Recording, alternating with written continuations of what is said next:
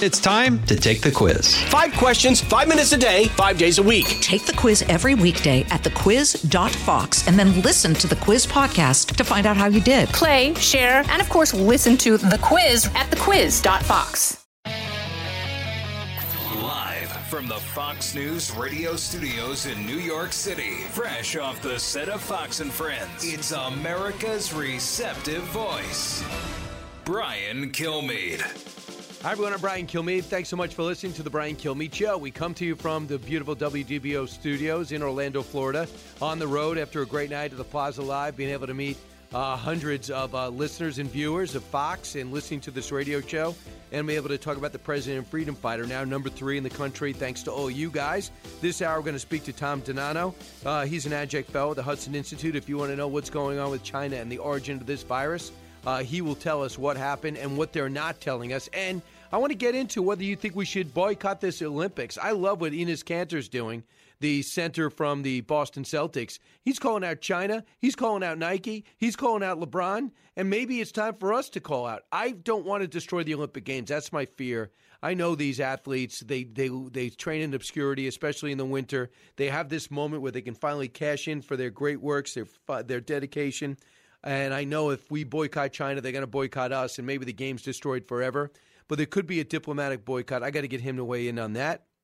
And the number to call one eight six six four zero eight seven six six nine. So let's get to the big three. Now, with the stories you need to know, it's Brian's Big Three. Number three. President Biden just turned 79. There's a lot of questions among Democrats about whether he will have the stamina to run. Uh, pretty much everyone, you know, I've talked to doesn't think he will. President Biden and his top advisors are trying to reassure everyone privately he's going to run, he's going to run. Nobody believes it. And here's the thing: Rachel Bade of CNN is, is is onto something because remember he did not have to run at 76. He was. You see how little energy he has.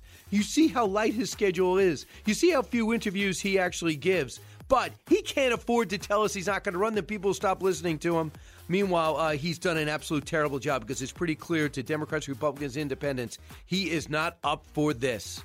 Number two. The first thing that happened was last week, the unvaccinated were locked down. They could not leave their houses without good reason. I couldn't believe it. I mean, the creation of literally a two tier society. Now, the whole country is locked down unless you've got a good reason to leave your house. And he's talking about Austria, and that's Nigel Farage, who located in the UK. And there's a fear in Europe as they start locking down, bringing back mandates. Could that happen here? Could the lefty leaders try to do that again? And if so, what can we do to stop it? We'll discuss it because the numbers are, you guessed it, going up again. Number one. The fact that white supremacists roam the halls of Congress freely and celebrate this little murderous white supremacist, and the fact that he gets to walk the streets freely, it lets you know these people have access to instituting uh, laws. They represent the legislative branch of this country. What are we to make of that? That's Tiffany Cross of MSNBC. I hesitate playing that because I don't want to give her publicity because she's ridiculous. The Rittenhouse speaks, and the leftist media fumes as the 18 year old is found innocent, and now Democrats do what they do best cry racism. This is not only wrong, it is dangerous, and I'm not kidding. So, you know about Kyle Rittenhouse, and you know about the verdict that came out. I get it. But if you watch the trial, this should not be surprising. Even I watched Jeffrey Toobin of CNN say, look, self defense was proven in this. You might not like it, you might be upset with the system. But I watched him basically say in a panel, but then Van Jones pivots to talk about race and whites and, and self defense if that was a black kid. What do you mean if that was a black kid? If that was a black kid being chased by other black kids or young men, all of which, by the way, have long criminal records, and he was proving to be in self defense because we have multi angle video of it, he would have been exonerated too. That is just a fact. People don't want to admit it, but that is a fact. I cannot believe that this is the reaction from the mass media who watched the trial. This was clearly self defense. Now, even his mom says, I, in retrospect, I never should have drove him there. He never should have showed up with the gun. Got it. But his, his objectives were pure. His aims were fine to protect these small businesses because the cops were not protecting them, because the idiot governor refused the president, Trump at the time, request to have National Guard in there. So Listen to, I think that uh, Alan Dershowitz put it best. And I think put in perspective, a liberal attorney who taught at Harvard for for decades. Cut 15. This is the worst case of coverage of a criminal trial in the more than half century that I have been observing media obsessions with criminal trials, including the O.J. Simpson case. It's mm-hmm. the worst I've ever seen. More factual mistakes have been made. I have a remedy for this. Let CNN replay every one of the mistakes they made. He carried an illegal gun over state lines. Uh, he had no business being in Kenosha. He had no relatives there. Let them put on the air the people who made those misstatements. Let them then either justify them or apologize. Let there be some accountability. And I would love for this guy to sue all these organizations like Nicholas Sandmann did, who obviously was exonerated. They said he was just smirky, uh, stuck up kid who's made racial uh, overtones and sat there smugly looking at a uh, a American Indian who was playing the drums right in front of him. When you took the long shot, the wide shot, it was clear the kid did nothing wrong except just stand there and stare. They were just walking on a tour, and instead they were confronted by a radical uh, black group and some uh, American Indians who wanted to make a statement. And he sued and won, but he's he's under a, I guess a, a, a hush order because he uh, got a huge payout, and that was part of it. And I think this guy should do the same thing because the court case has proven that he's exonerated on this. But I also hope on one level that he can get on with his life because he's going to speak to Tucker. He spoke to Tucker yesterday and he told him his point of view. You also saw him on the stand. So anyone who thinks he had an easy time at the trial because he was white, he got out. These were white guys that got shot. They were all with rich criminal uh, criminal backgrounds and one is a two of them were sexual predators. We know that. But he sat and talked to Tucker yesterday. Evidently, Fox Nation was doing a mini documentary on it. You'll see more of that.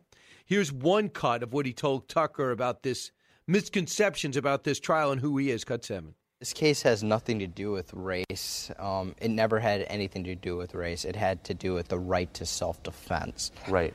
Um, I'm not a racist person. I support the BLM movement. I support peacefully demonstrating. And I believe there needs to be change. I believe there's a lot of prosecutorial misconduct, not just in my case, but in other cases. And it's just amazing to see how how much a prosecutor can take advantage of somebody.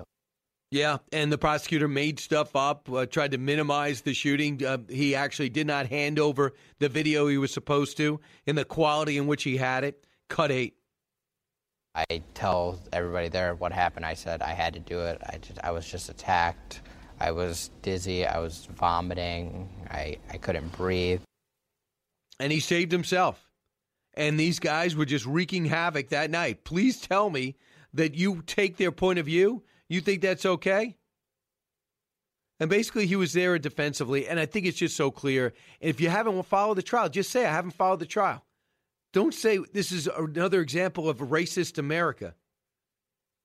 Glenn Greenwald, a liberal writer who now writes for Substack because the company that he founded, the paper that he founded, the organization that he founded, kicked him out Cut 11. When I did sit down to watch the trial, I was infuriated that everything I had been taught to believe about what happened here by the media was radically different than the facts of the case as they developed. And multiple media outlets around the world, like the biggest ones in Brazil, in Holland, in the UK, have all repeatedly reported that the people that Kyle Rittenhouse killed were black. Think about that. That's what people tell me. You know, I was talking to somebody from Ireland over the weekend, and he says, you know, all they get is CNN over there. They have this radical view of what America really is. They don't get Fox, or it's on such an obscure channel by so few cable systems no one watches. They think that what CNN and MSNBC do is what we believe, which is not true. In fact, if you look at the ratings, no one's even watching. The ratings have never, not never, uh, when they first opened up, they had almost no viewers. Uh, those early days when there was only when Ted Turner was running the place. But in recent time, over the last 15 years, their ratings have never been lower. They are just people are just walking away from both those networks. And by the way, MSNBC is losing their two biggest names, Rachel Maddow and Brian Williams. If that doesn't indicate a sinking ship, I don't know what is. One eight six six four zero oh eight seven six six nine. I'm going to talk about Joe Biden too. I don't want to take up too much time. I want to be able to take some calls at the bottom of the hour. I do want to talk about China. But when you look at what's happening with Joe Biden right now and with the, with our economy, inflation's happening. He's ignoring it. He's always in reaction mode. With the supply chain, we're too stupid to understand, so he doesn't try to explain. When it comes to this court case, he says uh, we have to go by the, what the jury decides. He quickly walks it back. He tells us that the Wall Street Journal report that he's paying uh, these illegal aliens five hundred thousand dollars because they got separated from their child at the border. He says that's a garbage report. They quickly write it back. It is so clear to me that Joe Biden is not up for this job. He has no idea how to negotiate. We know that he walks into these Democratic meetings trying to twist their arm on the bipartisan deal and his reconciliation package, and he never even asks them or tells them how to vote. I thought at first it was his way. I'm going to be a listener. You guys come together. But now I realize after watching him with China on the virtual conference, not even bringing up the origins of the virus and their belligerence in the South China Sea, when I watch him with the Mexican and Canadian leader, uh, we find out, uh, Obrador, we find out he never even brought up the problems at the border. The guy does not is not into the job. He is not up for the job. He's not capable of doing the job. He would have been a bad president, which is why he got no electoral votes early. But it was only because of the extreme measures of the pandemic that allowed him to stay in the basement, and that the second contender was Bernie Sanders, and that would have been an automatic loss for his party they had to reach to him. Pete Buttigieg had no clientele. He couldn't get one black vote. And we know that Kamala Harris was ill prepared. She had plenty of money, charisma, and background, but she didn't know the issues, and she could not pivot, could not answer a question, got blown up by Tulsi Gabbard. Just remember that. That's the reason why he's president. But he's given an opportunity, and that opportunity it was blown up right before our eyes. Now they're talking about it 78. He wants to make it clear he's running again, but he can't be running again. He can't do the job. They're talking about Pete Buttigieg. Well, Pete, what changed? He took three months off during the worst supply chain, disaster in our history. And this guy's on paternity leave didn't even tell anybody publicly. He might have told Joe Biden. What if he was president? Was he going to take three months off too? Here's more from Rachel Bade of CNN, Cut 33. The reality is look, uh, President Biden just turned 79 there's a lot of questions among Democrats about whether he will have the stamina to run.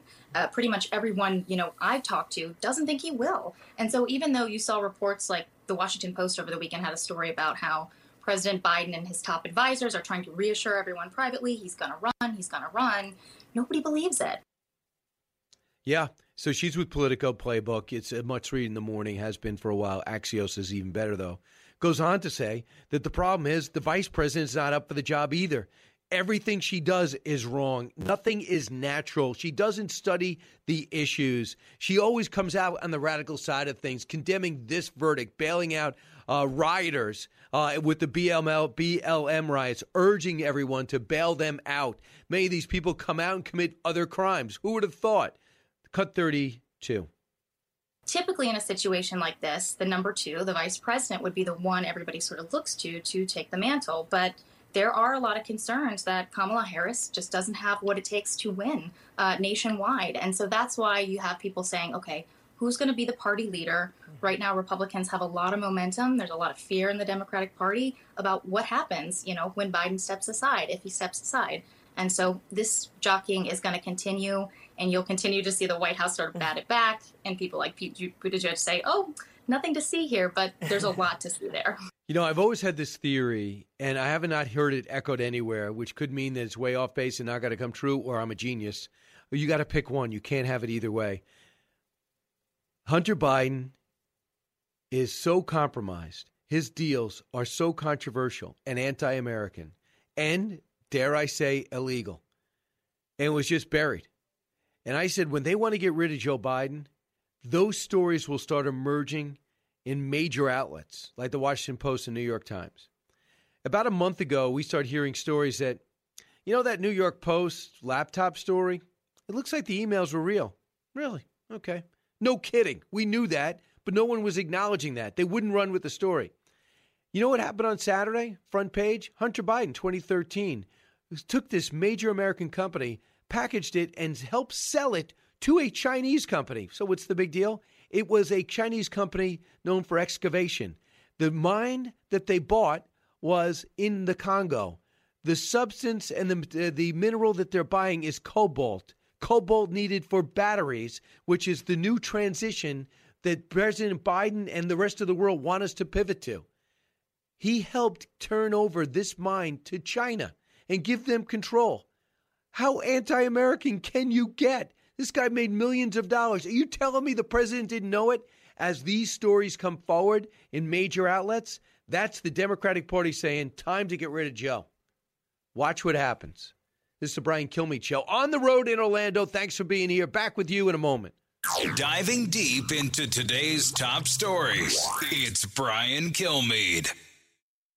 I'm Charles Payne. Listen to my Unstoppable Prosperity podcast so I can get you making money right now. Whether stocks are hitting new all time highs or in free fall mode, opportunities abound. So, why are so many potential investors still sitting on the sidelines? In a new season of my podcast, I'm going to get you in the game. After 38 years on Wall Street, I'm ready to impart some lessons and get you invested in the greatest wealth generating machine in history. Listen anytime, everywhere at foxbusinesspodcast.com or wherever you listen to your favorite podcast. A talk show that's real. This is the Brian Kilmeade Show. And I just look at his performance. I, Brett, I think what everybody in America has seen over the last 10 months is he's just simply not up to the job. And his administration is not up to the job. They ran based upon uniting the country, bringing greater competence to the White House in their view, and they failed miserably on both. And so I don't buy it. I think he's saying it because he knows that Republicans are gathering momentum. But I quite frankly don't know how Joe Biden running in 2024 would be the least bit intimidating Republicans.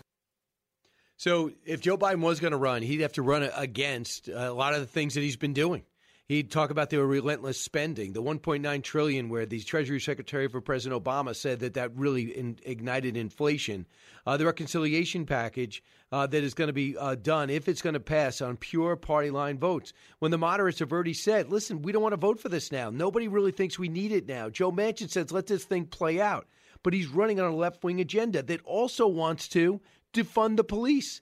So he's picking and choosing what he's going to support. So I thought this was interesting. Over the weekend, uh, Axios did a show on HBO. Has a weekly show on HBO. Jonathan Swan does a lot of the interviews. And this whole defund the police movement, they want it to go away. And it's the most sim- simply the most damaging thing that Democrats have done to themselves and to the country. Because when you you are not saying uh, I'm putting down police, you're saying I want anarchy in this nation. I empty the prisons. I disempower the police. I defund the police, and I humiliate the police. I get people to resign or get fired, especially with this vaccine vaccine mandate with those liberal cities. And then you have chaos reigning. And that's what's happening. That's why crime is rising. So you would think that somebody like Rashida Tlaib, who's get, you would understand that by using that term, by backing up that phrase, that it would be detrimental to our own party. Listen to this exchange, cut 38. Enough increasing policing. It is cl- killing people.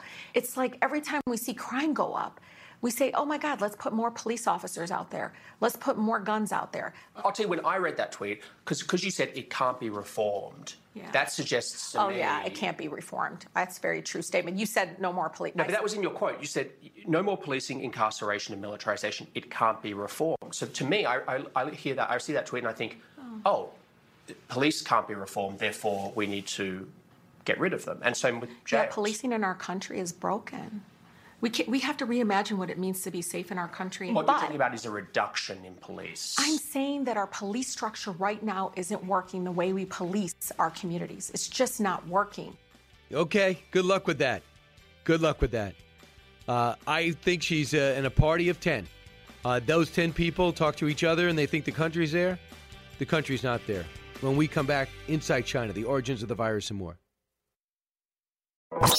Out of the gates and ready to go. Hey, it's Hutton Withrow. Hot Mike is here on the Outkick Network. We've got your afternoon covered with the latest sports discussion, and it's available wherever you find your audio. Daily analysis and news. He is hot. I am Mike. Actually, my name is Chad. His name is Jonathan, but you get the picture. We're going to bring it every single day. Whatever you want to call us, we'll respond to. We just want you to respond to what we're dishing out every day. And while you're here, we hope you subscribe to the podcast, like, subscribe, and share.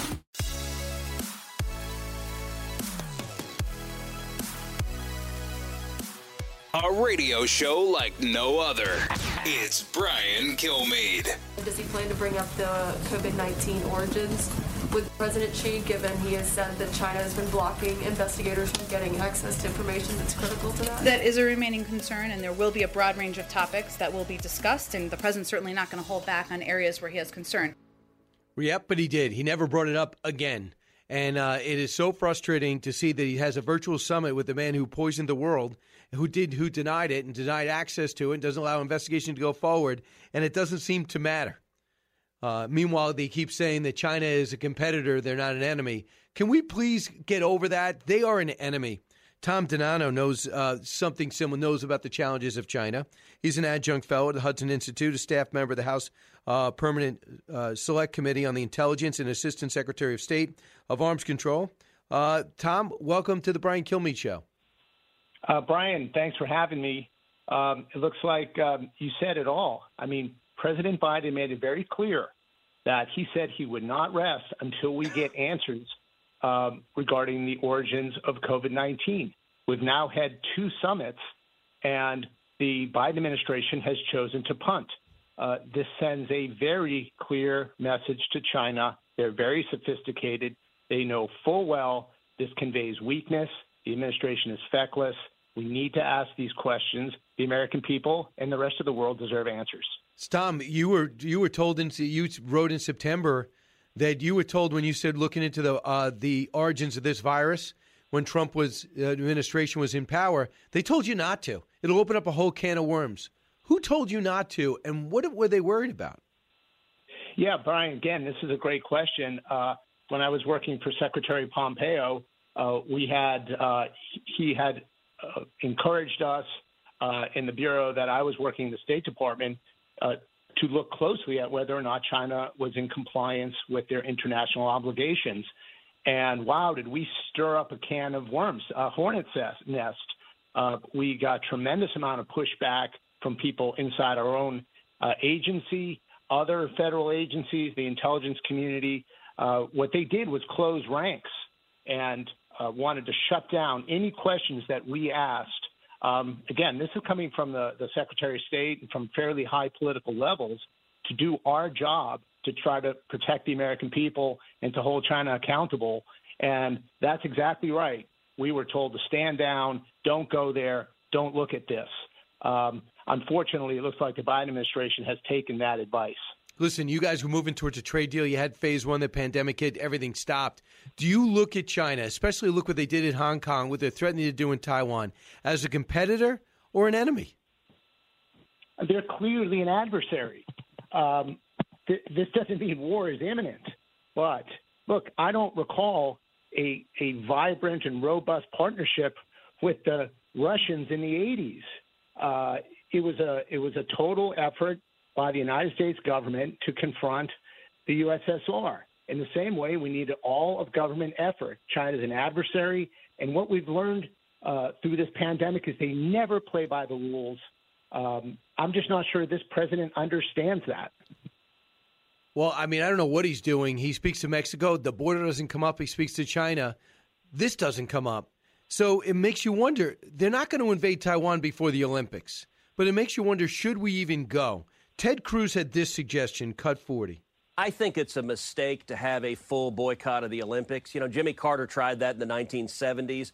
All it did was punish a generation of athletes. We've got young men and young women, Americans, who spent their whole lives practicing for this moment. I don't want to punish those young athletes. What we ought to do, I, I do agree with the notion of a so called diplomatic boycott. But I also think it's important we do two things at the Olympics in China number one, that we actually show the courage the Women's Tennis Association is showing mm-hmm. to call out the murder, the genocide, the torture, the lies, the complicity in COVID 19 of the Chinese Communist government, to speak the truth. And then number two, I really hope our young men and women that they go over there and kick their commie asses. We need to win in the Olympics. Well, I mean, number one, would a diplomatic boycott send a message? And number two, do you agree with Ted Cruz? Because I kind of do because I just think from a pure athlete perspective, they boycott us, we boycott them. Russia boycotts us, we boycott them. The games could be over. Yeah, look, uh, I think Senator Cruz makes a great point. I have to tell you, Brian, I'm not sure what a diplomatic boycott means. It's not an Olympic sport. Um, but I but I can tell you is that uh, we need to use our diplomatic levers. The world expects the United States to lead, and when the United States is silent, this is at the United Nations, at the WHO, at various international fora. If we're going to be a part of these organizations, it's a we need to use that bully pulpit. If the United States is silent, the world is silent. I hear you. Uh, and and the thing is, they don't seem to have the backbone to push back against China because it's money. And the thing is, we have a lot of major financial firms who are tied into China and seem more apt to making profits than they are for patriotism. How do we listen? I'm a I'm a capitalist in every sense of the word, free market. Go ahead. But when it comes to our national interest, why is BlackRock and uh, all these other major firms, J.P. Morgan Chase, knee deep in that country, financing a lot of these programs? I mean, do you? I, am all for free market, and I know conservatives that do that. Uh, that's in their that's in their makeup and DNA. But at some point, should America come first? Uh, Brian, I couldn't I couldn't agree with you more. Look, it's time for the American people to stand up and say no more to China, no more to outsourcing jobs, no more to outsourcing our supply chain, no more to genocide in the western province uh, of China against the Uyghurs, no more deadly research partnerships. I mean, this research is the most dangerous research in the world. This gain of function research, this manipulating viruses. Uh, uh, we just need to stand up and say no. I think the American people want this, but you make great points. Uh, Wall Street and obviously this administration uh, don't seem to want to step up and, and, and say uh, no more, no mas. So, what do you think is the can of worms that Americans were supplying a lot of the grants that allowed this Wuhan lab to do this dangerous funding? Do you believe? Uh, were you ever sold on the sanctity and sainthood of Anthony Fauci? Uh, look, yes, I, I think in a nutshell, uh, I think you're right. I think we we have stumbled upon the can of worms. Uh, but look, there are, there are several cover-ups going on here. We know the Chinese cover-up, but the more we dig, the more we ask. It looks like the NIH and Francis Collins NIH, um, at best, did not prevent a pandemic with this dangerous research, and at worst, may have contributed to it. I think um, we need an investigation. It needs to come from the Congress. Congress is controlled by Democrats uh, specifically the chairman of the Energy and Commerce Committee, Frank Pallone, needs to have hearings. Rand Paul has been an incredible leader on this. Senator Marshall has been a great leader on this. But we're in the major- we're in the minority, Brian. Uh, Congress, uh, the Democrats control hearings, and uh, from what I hear, even inside the Democrat ranks, they understand that we, as a country, need to come together, put our partisan differences aside on this one. We need to be in lockstep. Uh, and right. we really need to have hearings to understand what the NIH was and wasn't doing. Uh, that would be great. And the other thing is, and tell me if I'm right here, I seem to remember that Chuck Schumer was happy that Trump was taking on China. You know, they used the Democrats used to want to take on China. Uh, I know you, were, as former Assistant Secretary of Arms, uh, uh working under Mike Pompeo. You knew where these parties changed. We know where they stood on the border. Did, did am I remembering wrong, or did they change their stance on that country? Yeah, look, I, I, I think you're right. I mean, there's obviously robust differences as we're seeing between the Democrat and Republican Party. They're playing out right now in Build Back Better, in the role of our government. But in the partnership with China, this is where you have this this alliance of the Chinese Communist Party, the Democrat Party, the NIH, all want the same thing. And this is for this investigation to go away. And I think if people took a step back and said, uh, no, we really need to understand what happened. We need oversight of our bureaucracies. Uh, Republicans or Democrats, this this one really shouldn't matter, Brian. This is a this is a question to the United States and the American people are dependent on our elected leaders. And I'd implore employ my colleagues on the other side of the aisle, and there's a lot of them. They've just uh, they've been silenced, and uh, it's a very strange phenomenon. But we really need to have some hearings. Uh, they don't have to be splayed out in public, but they're important for us to get some answers. All right. Uh, by the way, Tom, I just want to bring you to this. One of the most courageous athletes in Americans has to be a guy that's just about to become a naturalized citizen. Uh, Turkish-born Enes Kanter, center for uh, center for the Boston Celtics, whose playtime suffering, I think, because he's taken on LeBron James, Nike, and the NBA. Listen to what he said about China. He writes it on his shoes. He talks about it. He'll be joining us, I believe, on Wednesday to talk about it. Here's what he said. We must do everything we can to help free Hong Kong. We must support Hong Kongers and their struggle for freedom. And to all Hong Kongers watching, please know that I stand with you. You are not Chinese, you are not British, you are Hong Kongers. So please stay strong, stay brave. Hong Kong will be free. So he also took on the Uyghurs. He took on Nike. He's taken on the Olympics. He, we know about this top tennis player that disappeared because she accused a uh, high-ranking official of of uh, sexual assault. Uh, the WTA says they might pull out because of that. So I just think it's amazing to me that not one athlete has joined Kanter in condemning China and Nike and realize the power that they have. And they don't mind putting down America, but you can't get them to put down China because it hurts them in the wallet. Yeah, look, Brian, I, am a huge Celtics fan. I love what Kanter's doing.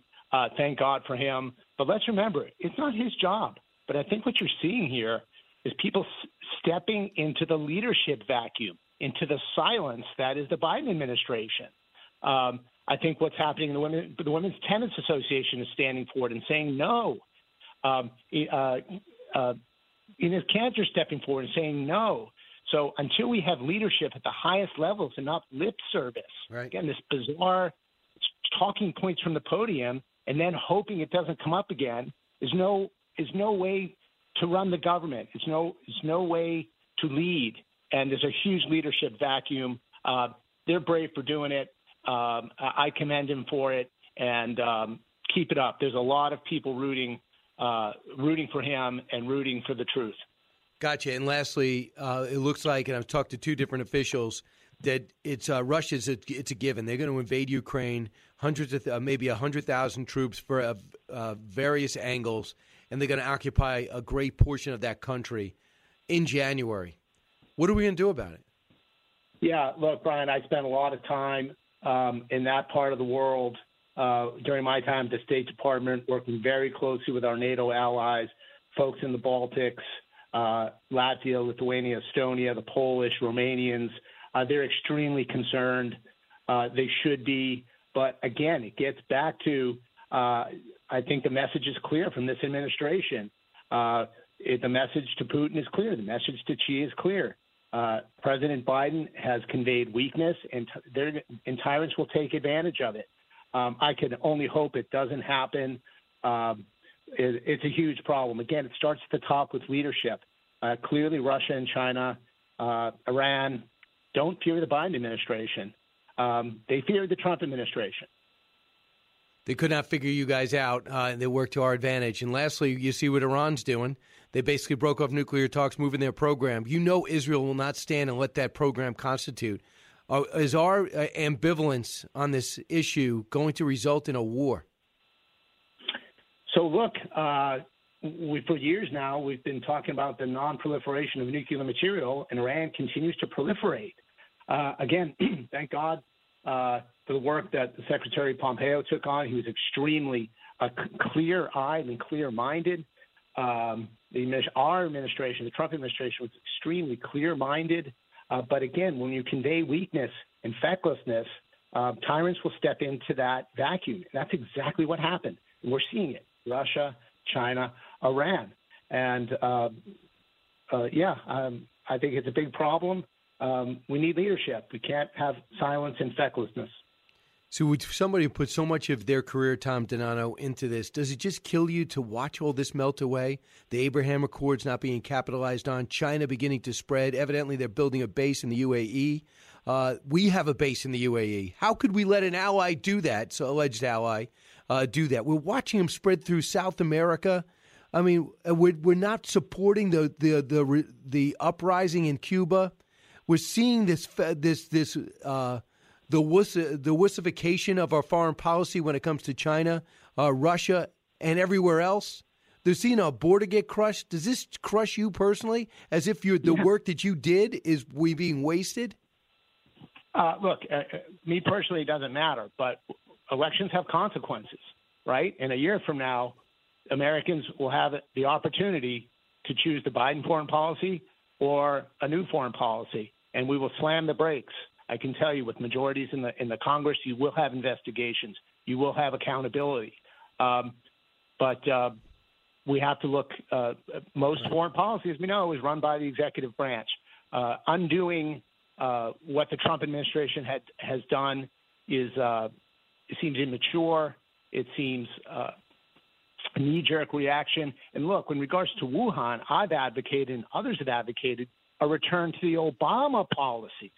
So there are some things that are not strictly partisan, and to not do the opposite of your predecessor.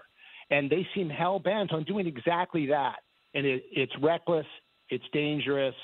Um, and again, we're going to have a chance a year from now to put the brakes on, on some of this, Right. but we won't see wholesale change till we can come back in power in 2024. I hear you. Tom DiNanno, thanks so much. Appreciate it. Thank you, Brian. Yeah, but the problem is when you have investigations, you don't have any progress. You have curtailing, got it. But I also want progress. We can't afford to sit there uh, and be insular at this moment. You listen to the Brian Kilmeade Show. Giving you everything you need to know. It's Brian Kilmeade.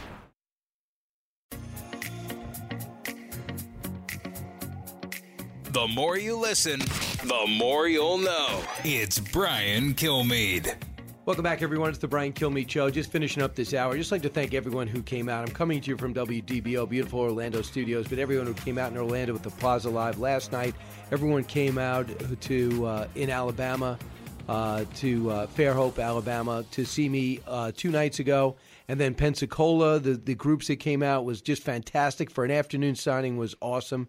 And then the Villages. The Villages was great. It's always great to see this community. They have so much uh, American spirit. And then also in Hollywood, California, where I had a chance to catch up Florida? with some uh, well, Hollywood, Florida. yeah, Hollywood, Florida. Definitely not California, where I had a chance to catch up with so many big loyal Fox viewers, but more importantly, very patriotic viewers who love history. And over the last over two over one night before and after. Uh, signed hundreds of books, so it's been fantastic. Uh, and I'm talking about the president and the freedom fighter. Many of you who I don't get to sign, and we have so many uh, we have so many great signings still lined up. We have uh, Ponte Vedra next December 3rd, December 4th, Clearwater, then McLean, Virginia right after that. Just go to briankilme.com. But if you can't get to these sites, if it's not near you, I set up something with my Barnes & Noble near my house. So you just write briankilme.com. Tell me what you want to sign, how you want to sign it. They'll contact you, and we'll set up a personalized copy. With the holidays coming, all of the presidents are going to be stuck in a boat uh, uh, stu- uh, in Los Angeles. This will be the only gift you could actually give. So uh, that's about it. I can hear. Is the music coming up? The music's coming up. Yeah, you probably have like 15 seconds. Right. I guess uh, uh, and Allison, I have been dragging her all the way through Florida, and we have not been able to get a tan. Sadly. Live from the Fox News radio studios in New York City, fresh off the set of Fox and Friends, it's America's receptive voice, Brian Kilmeade. Thanks so much for listening, everybody. It's the Brian Kilmeade Show coming to you from Orlando, Florida. No coming to you from New York, but heard around the country, heard around the world. 1 408 7669. I'm on the road, going to be heading home today, be in New York on Tuesday, hosting the five right after that, but signing the president and freedom fighter. Thanks to everyone. The book is now number three in the country for two straight weeks and really didn't dip from week to week. And it just goes to show you, I think people want context when it comes to race in America, and they don't want to hear what these activists are saying now, or these revisionists are saying about things like the Kyle Rittenhouse trial, uh, that America is endemically racist. It makes no sense. I'm going to arm you with the true story. Fred Fleitz is going to be with us too. After seeing the summits that he we all witnessed with Canada, Mexico, as well as the virtual summit with the president of China. It is time for Joe Biden just to knock it off. He's absolutely terrible. He's terrible at the Green Summit. He fell asleep. We watch him at the G20. America's back. What does he accomplish? Gets back in the uh, the Paris climate deal so we can write billions of checks to developing countries, billions of dollars. And, and he doesn't accomplish anything. But by not accomplishing anything, he's showing weakness, let alone what he did in Afghanistan. Which brings me to the big three. Now, with the stories you need to know, it's Brian's Big Three. Number three. President Biden just turned 79. There's a lot of questions among Democrats about whether he will have the stamina to run. Uh, pretty much everyone, you know, I've talked to doesn't think he will. President Biden and his top advisors are trying to reassure everyone privately he's going to run, he's going to run. Nobody believes it. Well, we'll see. Uh, who else would be in there checking out? More and more Americans are jumping off the moderate Joe Biden bandwagon as evidence mounts that he's just not up for the job. Remarkable. It seems as if the only thing our country seems to agree on is that Joe can't do this and should not run again. But if not him, who? Number two. The first thing that happened was last week, the unvaccinated were locked down. They could not leave their houses without good reason. I couldn't believe it. I mean, the creation of literally a two tier society. Now, the whole country is locked down unless you've got a good reason to leave your house. That is Nigel Farage, Nigel Farage, telling us what's happening in Europe, even in Austria. They're separating people vaccinated unvaccinated, segregating them, giving them restrictions, and now they're starting to lock down again in Austria, locking down an entire country. What is going to stop them from the leftist leaders from doing that again? I'll tell you. Number one. The fact that white supremacists roam the halls of Congress freely and celebrate this little murderous white supremacist, and the fact that he gets to walk the streets freely, it lets you know these people have access to instituting uh, laws. They represent the legislative branch of this country. What are we to make of that? Yeah, what are we to make of that? How about someone solely disassociated with reality and the facts of the Rittenhouse case?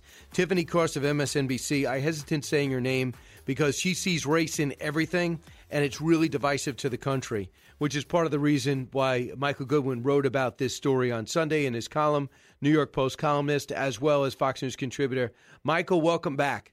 Good morning, Brian. Thank you. So, Alan Dershowitz said this is the most misreported trial in his he's ever seen done by the mass media outside Fox in his lifetime if anyone watched that trial, they knew this was self defense. If anyone's seen the video, they know it's self defense. If anyone understands the case, they know the the the the, the one the three guys that were shot were all white, and yet they feel free to call him a white supremacist, and a white guy got away with murder, and that America is endemically racist. How can you reconcile the two? Well, you know, Brian, I have an old rule of thumb that uh, when uh, the media gets gets it all wrong. In other words, when when you, the viewer, are surprised by the verdict and shocked by the verdict that you didn't see it coming, that means the media misreported what was going on.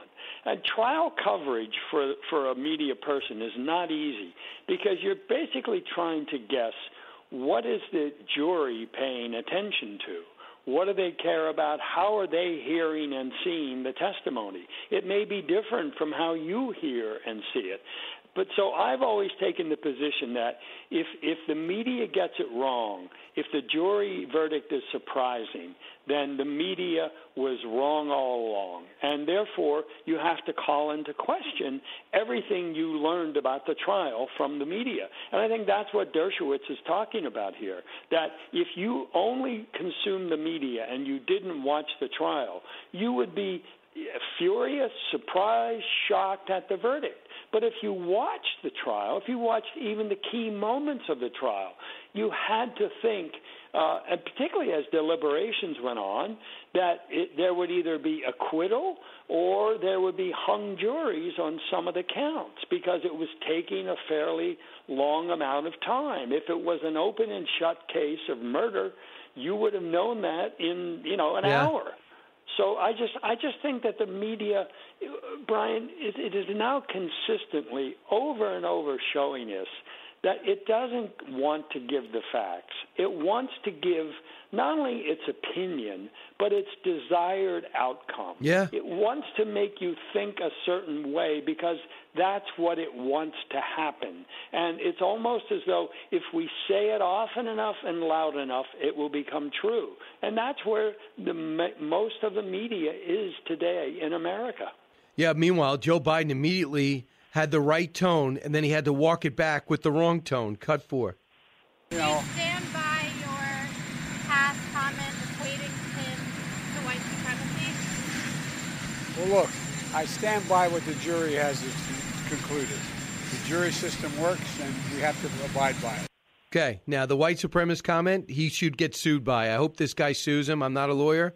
I just wanted out front when he called him a white supremacist and went to want to go hang out with the Blake family. When this guy, the Blake family, called the cops on him, and because he was attacking his girlfriend or wife, and then had a kid in the car and was about to run away. I don't know if it was the best policing to shoot him three times, but he walked through two tasers. So people don't want to bring that up. But he still had no problem calling him a white supremacist. Later walked back. Don't worry, Kamala Harris is here to save the day. Listen to this. Cut five. The verdict really speaks for itself. As many of you know, I've spent a majority of my career working to make the criminal justice system more equitable, and clearly there's a lot more work to do. Really? She was working so hard making the jury making the jury system more equitable. More work to do while bailing out rioters 2 years ago, right? Well, look, uh, I, I think that the Democrats, of course, they were consuming the Democratic media, and so the White House was also surprised. It seems, uh, and for look, I, I think it is shameful for Kamala Harris to to say that there's more work to do. That somehow this verdict points up failures in our society. I mean that you know they went crazy when Trump said or did things like that. But when they do it, oh, you know, it's serious. It's really, it's so. And I think that's what's. I, I don't understand the media. You know, Brian, if if if I were working for a leftist news organization, I would not want to comfort my readers. I would want to challenge them. I would want them to, to, to hear things that they don't believe or necessarily understand and agree with. But if if you Times or the Washington Post from front to back, you will not get one discordant note. It'll all be the same thing. No matter even sports coverage is the same thing. That's that, I, that's what I don't understand about who goes into the media just to tell people what they want to hear. I, I don't understand the whole business model anymore. Yeah, either do I. By the way, they've named somebody in this uh, uh, Wisconsin parade uh, when this guy just decided to uh, take his car and plow through a Christmas parade, killing five people, injuring dozens. It turns out uh, he has an extensive arrest record, was just let out of prison, a career criminal, um, and we're just learning his name uh, right now. It is 39 year old uh, Darrell Brooks from Wisconsin. He's being questioned. I don't think there's any doubt that he did it. Brooks has an extensive criminal background, uh, according to sources dating back more than a decade. But of course, he is out of prison now, and again uh, able to act. And he looks uh, looks like a person of color. I'm not sure what his heritage is, but uh, clearly he's deranged and never should have been let out. Well, uh, and I think obviously the the motive will be uh, the top of everyone's interest. I mean, particularly, is it related to the Kyle Rittenhouse trial? Uh, is it in some way an expression of uh, the anger that's been coming from MSNBC and CNN? Uh, I mean, if he re- is reacting to their calling uh, Rittenhouse a white supremacist, a murderer, uh, then I think uh, then they have some explaining to do. Evidently, he left his ID in his car, so they knew exactly who it was, and our eyewitness account said it was him. And in the past, his, uh, according to this report, um, uh, he, this guy who is, uh, was re- recently released on bond, rapped about F Donald Trump, F pigs, lived in Milwaukee, launched an attack on conservative Wakasha, Wakusha, Waukesha. So again, more problems in uh, in Wisconsin. Uh, we'll see where that stands. Uh, to hold the whole defunding the police, not a really good idea. Whole letting emptying your prisons, not a good combination. It's amazing what what some people are doing to destroy America. Well, and and uh, the media is all for it, right? I mean, that's the shocking thing that they are. Again, it goes back, you know, to the to the incident that Kyle Rittenhouse took his gun to uh, the streets. That the media was cheering on and making excuses for the riots They were encouraging it. They were saying they were mostly peaceful when they were burning and looting whole swaths of towns and cities. Uh, there were a number of deaths associated with those riots, and the media not only covered it up, and so when it when it attacks Kyle Rittenhouse, when it proclaims him guilty before a trial and after a jury acquits him and still calls him guilty, they are part and parcel of this divisive problem that is shaking this country to its core. Yeah. Lastly, uh, Kyle Rittenhouse sat down with Tucker Sunday. He, they released a couple of clips. Here's one of them. It'll air tonight. Cut seven. This case has nothing to do with race. Um, it never had anything to do with race. It had to do with the right to self defense. Right. Um, I'm not a racist person. I support the BLM movement. I support peacefully demonstrating. And I believe there needs to be change. I believe there's a lot of prosecutorial misconduct, not just in my case, but in other cases. And it's just amazing to see how how much a prosecutor can take advantage of somebody. Your take on that, and what do you think? What would if he's if, he, if he's your kid and he's 18 years old and did what he just did and got off? What would you like him to do next? Would you like him to fade away, go reclaim his life, or do you think he should use this moment uh, to sue everybody and remain front and center? Well, you know, Brian, if, if he were my child, and as you say, at the tender age of 18, he's been through a lot, he's seen a lot, he's done a lot. I mean, there has to be some trauma associated with his life, having taken two lives at such an early age. Um, I, I, I have to believe that if he were my child, I'd want a time out from the public arena. I'd want him to probably get some therapy, some emotional help. Uh, just it doesn't have to be a year or two years. It can be as, as few as three or six months. But I think he needs some time out of the limelight to to kind of reorient his life and figure out what he wants to do next. Uh, is he going to go to college? Is he going to? Does he have a job in mind that he wants to pursue? Some career, some business. So, uh, but at the same token, uh, I think he should hire good lawyers, and I think he should sue. I think he was defamed. I think it was intentional, malicious, and repeated. And I, I think uh, he can do those two things at once. That would be my Mhm. my guidance if if he were my child. All right, Michael Goodwin, thanks so much. Appreciate it. Uh, this is the number one story. Now, soon we'll find out the motivation of this uh, this killer on Sunday at that parade. So more stories are moving through. It's a shame that you can't get on the same page. Everything has to be race these days.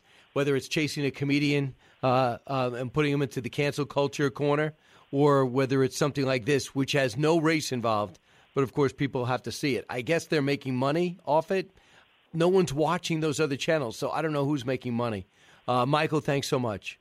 My pleasure, Brian. Thank you. All right, when we when we come back, one eight six six four zero eight seven six six nine. I'll try to weave in some calls at the bottom of the hour. Welcome in Fred Fleitz, who sees the damage the president's doing to our own foreign policy and our own profile when he has meetings with our adversaries and some of our competitors and neighbors, and never brings up major issues.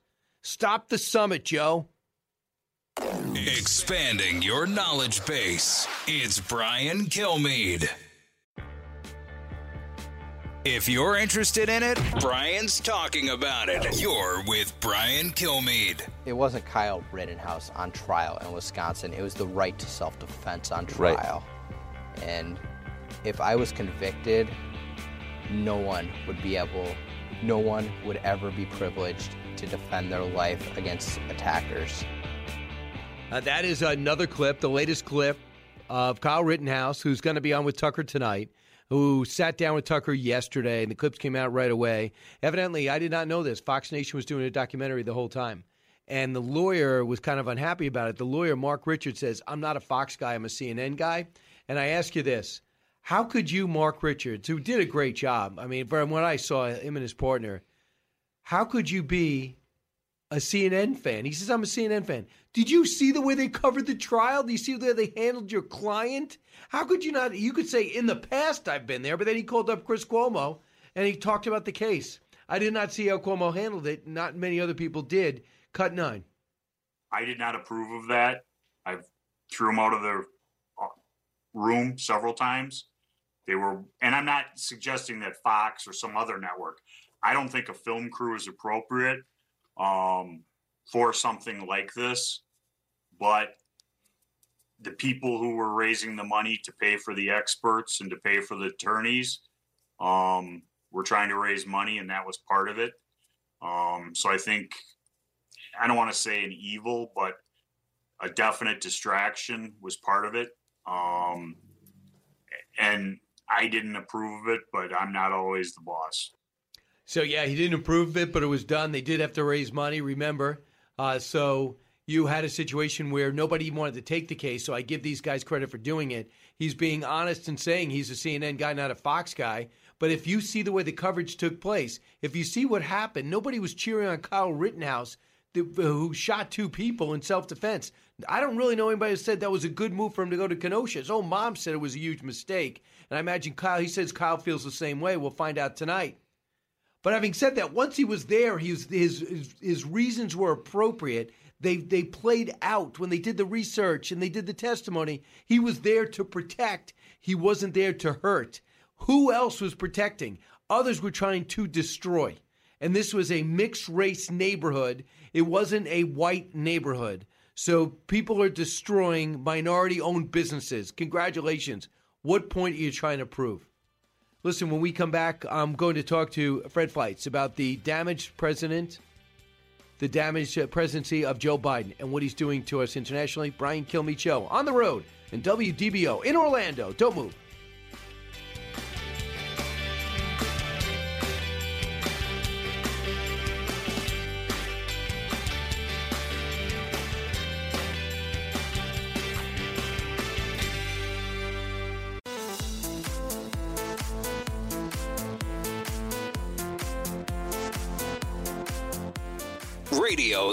Makes you think. This is the Brian Kilmeade Show. Does he plan to bring up the COVID 19 origins with President Xi, given he has said that China has been blocking investigators from getting access to information that's critical to that? That is a remaining concern, and there will be a broad range of topics that will be discussed, and the president's certainly not going to hold back on areas where he has concern. Right. Uh, but he didn't bring it up. And that is a major concern that he didn't. And it's a major concern of every American. Can we at least find out what poisoned the world? We know it came from there. They accused us of doing it. Isn't that enough reason? Or, as we heard earlier in the show, when in speaking with our previous guest Tom DiNanno, he was told in September. He told uh, Variety in September. They were told when you started looking into it, when he was working for Mike Pompeo at the State Department, they say don't bother. It'll open up a whole can of worms. Fred Fleitz was also there. He joins us now. Uh, Fred is uh, always great to talk to you. Fred, you said that you're really uh, you're upset about what didn't wasn't mentioned in this summit and the summit with Mexico as well as Canada. Hey, Brian, good to be here. Look, the White House knows something is wrong with President Biden. That's why he almost never gives press conferences. He doesn't take questions. But nobody's thinking about the implications of our president spending many hours with leaders of uh, hostile states demonstrating his lack of mental acuity and doing these joint uh, press events with Putin and Xi where they look great and, and he looks like he's asleep and daughter. I mean, we got to consider, Brian, that our enemies are looking at this and they may see an unparalleled historical opportunity to do things they would never do otherwise such as Russia invading Ukraine, which we're now talking about, and what is going on with these provocations against Taiwan. Is China deciding that this is the time because America has never had a weaker commander in chief? And by the by not bringing it up, uh, these major issues, it makes us look timid as a country. The way we left Afghanistan has met, let the rest of the world think and our enemies know this is the time to attack. And you think by putting him out there compromised, and by his staff putting him out there compromised, we look even weaker and more vulnerable. But we're stuck with this for another three years. That's right, but it's a combination of issues. Even if Biden was mentally competent, his policies are terrible. I mean, I think his withdrawal of Afghanistan was basically his ineptitude Uh, but the fact is that this administration thinks climate change is the most important security threat facing us, not nuclear weapons, not China, not Russia. And and when our officials say this, when we send John Kerry to to Glasgow and he's told that uh, human rights are out of his lane, Chinese human rights violations, all he wants to talk about is climate change. These other leaders, they're laughing at us. China and Russia don't regard climate change as a serious issue. If we want to waste our time on that, they're they're perfectly happy to let us. Absolutely, Fred. It's it's uh, it's frustrating. First off, uh, I have never seen a time in which we seem to be uh, just backwards. For example, the Abraham Accords, which was achieved under the uh, by the Trump administration, that the people decided we'd rather recognize Israel than deal with Iran. But now we're dealing in Iran, and therefore Israel is going to be forced to act because we're not doing anything. They've already killed a nuclear scientist over the last 20 months. We know they blew up part of their program once. I mean, now they're moving forward with their nuclear weapons program. Are we looking at a war in the Middle East because we're not paying attention or because we want to acquiesce to Iran? It's much more dangerous than people think. Iran is now enriching uranium to 60% uranium 235, which is 99% of the way towards making nuclear weapons fuel.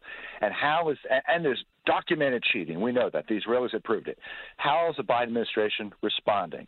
Well, we heard last week that Jake Sullivan said they're thinking of an interim nuclear deal, which will let Iran maintain all the cheating that it has achieved so far, and will give it sanctions relief. Well, that's re- that that's rewarding blackmail, Brian. I, I was just amazed when I heard that. You may I mean I can't believe it comes out of Jake Sullivan. Also, Jake Sullivan's role in the whole Russia hoax is something that's got to be exposed. He could be the first domino to fall if the American public would finally put the heat on him because we're a voice in the wilderness here. But is this basically the Obama policies, or is it worse, Fred Fleitz? I think it's the Obama policy because the nuclear deal with Iran uh, basically let it lock in its nuclear program with a very weak deal and paid them off. And Jake Sullivan, who who is key in negotiating it, seems like he wants another Obama nuclear deal. But the situation with with Iran is much more dangerous now. It, it makes it so much uh, more irresponsible. I think there will be senior members of Congress, senior Democrats who are going to be speaking out against giving Iran a new nuclear deal given the massive cheating it's engaged in right now. So I hear that there's going to be a major invasion of Ukraine with over 100,000 Russian troops in January. Uh, knowing the weather is going to be tough in January, knowing that there'll be ramifications as they did it, do you think that's going to happen? I think there's a good chance that it will happen. I don't think those troops have massed on the Russia Ukraine border for no reason. And it really worries me that, that Putin and Xi see a window of opportunity, a, a moment of American weakness when they can engage in adventurism that they would never try to get away with under a strong president. This would never happen under President Trump. Trump would put the, the Russians in their place. But you say the post summit press conference, when Biden insisted on appearing alone, and he was rambling and he looked confused at the end and all, of course angry yelling at a reporter he later would apologize to uh, they studied that carefully and what probably took place behind closed doors maybe made them believe this is the time to strike well this was the uh, this was the press conference that Biden gave in Geneva after he met in a summit with Putin. He didn't want to appear to be on the same stage with Putin. That actually was a good move, Brian, because it would have made it look worse but uh, it was terrible. It was rambling. Uh, he he said, "Well, I, I gave the Russians a list of targets they can't hit with cyber attacks." Brian, nothing in the U.S. should be uh, allowed. Uh, you should, should be allowed to attack with cyber attacks. But then, when Putin gave his presentation, he just mocked Biden and said he didn't agree with anything Biden said. But I think you're right. The Russians study very carefully what Biden said in public and probably hours of rambling behind the scenes with Putin, and I think they're acting accordingly. All right. So, what do you hear is happening? Uh, that I want you to hear what Russ, uh, uh, Rachel Bade of Politico said that she is hearing about what's next. This is uh, cut thirty three. The reality is, look, uh, President Biden just turned seventy nine there's a lot of questions among Democrats about whether he will have the stamina to run. Uh, pretty much everyone you know I've talked to doesn't think he will. And so even though you saw reports like the Washington Post over the weekend had a story about how President Biden and his top advisors are trying to reassure everyone privately he's going to run, he's going to run, nobody believes it. What do you What are you hearing? I, you know, he clearly can't run again. I don't think he gets the nomination. The Democratic Party knows that he's done. This is just to try to uh, uh, claw back some of Biden's credibility for the rest of, of, of his administration. What I think needs to be done now is Biden needs to surround himself with competent advisors. Get rid of Jake Sullivan. Get rid of Anthony Blinken. Um, I wish he could get rid of the vice president bring in some men and women with gravitas, maybe Senator Chris Coons, make Bill Burns the CIA director, make him the Secretary of State or National Security Advisor. Get smart, competent people next to Biden as soon as possible. See, the, see, you're talking like I'm talking. It's it's not a matter of Democrat or Republican. It's about the country, and, and it's it's not a matter of seeing him fail. I want to see him be successful, I, Me I- uh, but I, it just not. I mean, he's it's been an epic fail. I mean, he's got for some reason he's got eight. They say four percent of the country thinks we're heading in the right direction. Four percent. He's got 44% approval in the same poll, which I can't believe how high that is. But in the Q poll that pummels Republicans, he's got 38% approval rating. On the border, 27% approval rating. What he's doing in Afghanistan, 28% approval rating. So this has been, you can't try hard enough to fail to do better than this. And, and it's going to get worse, unfortunately. I, I'm afraid that he's losing his mental acuity. It's going to get worse over the next couple of years. If he has to meet with foreign leaders, he should go with a delegation of, of very smart senior officials. And there shouldn't be press conferences by Biden afterwards. He should send out Jen Psaki or someone else to speak. And if he has to speak with w- world leaders one on one, it should be in a phone call, and we shouldn't release a transcript. I hear you. Uh, Fred, on the Republican side, do you expect Trump to run? Well, I'm a big fan of President Trump. He told me recently that if he's back, he wants me to return to his administration. So maybe that's all I'm going to say. Okay. Well, you said a lot. That says a lot. Uh, thanks so much. Fred Fleitz, it's always uh, good to talk to you. And we can get your column on FoxNews.com, right? Uh, it's in uh, American Greatness. Oh, American Greatness. Thank you. Uh, It would be great if you were on FoxNews.com. Thanks, Fred. I'll I'll have one up soon. All right, one eight six six four zero eight seven six six nine. Uh, So there you have it. We're compromised on the national stage. It's re- international stage, and I mean this. If Joe Biden was chairman of foreign relations, and if it's some of his policies uh, I didn't agree with, I'm fine with that.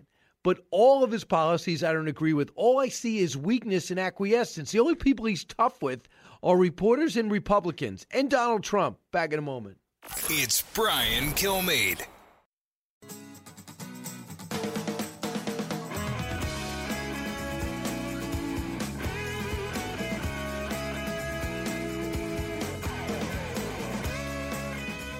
Breaking news, unique opinions. Hear it all on the Brian Kilmeade Show. Welcome to the modern Republican Party. This is what these people want, and this is what a majority of white people vote for. Right? When I say that a majority of white people are in favor of this kind of violence, it is because a majority of white people consistently vote Republican. Oh my goodness, what is with this guy? Uh, that is some of the crap that was spewed out over the weekend, devoid of any facts with this case of self defense, devoid of what was going on in Kenosha two years ago, what's going on now, and how the trial took place. People are saying white people want to shoot everybody because they're going to take the law into their own hands. That was Elie Mystal on MSNBC. Of course, him coming with that scientific conclusion that white people like shooting people. That is just fantastic. Here's more from that ridiculous channel, Cut 21. Paul Butler. I think it's important to understand, and that's why I wrote the piece in today's Washington Post, that Mr. Rittenhouse won his case because he had the best defense that money can buy.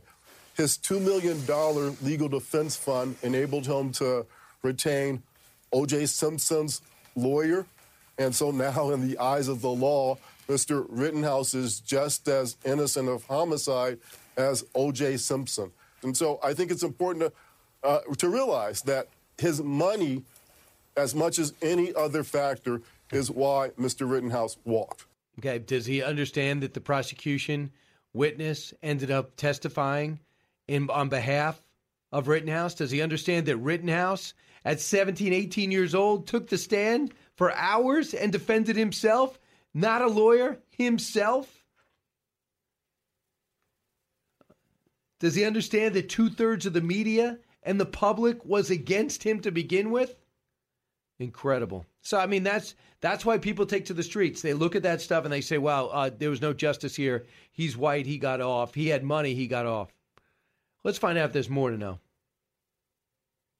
More to know. Sponsored by Oxford Gold Group. Call today to learn how you can protect your retirement and savings account. 833 600 Gold. That's 833 600 G O L D.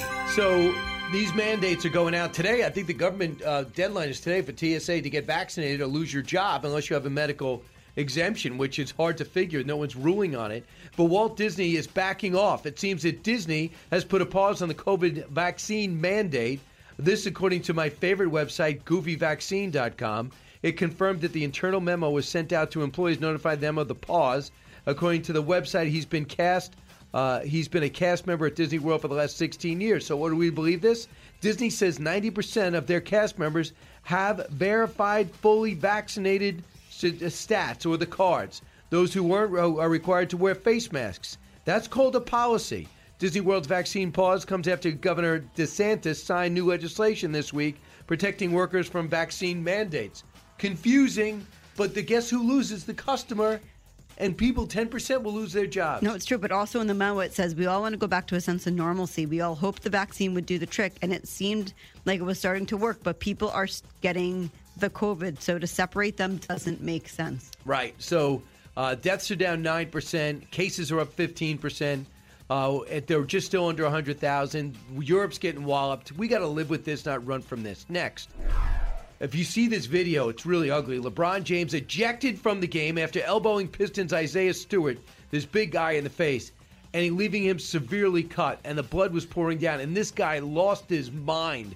A 20 man brawl broke out. You really need to see it on video, but let's listen. Uh-oh, Stewart and LeBron. Stewart is hot, and everybody's coming out now.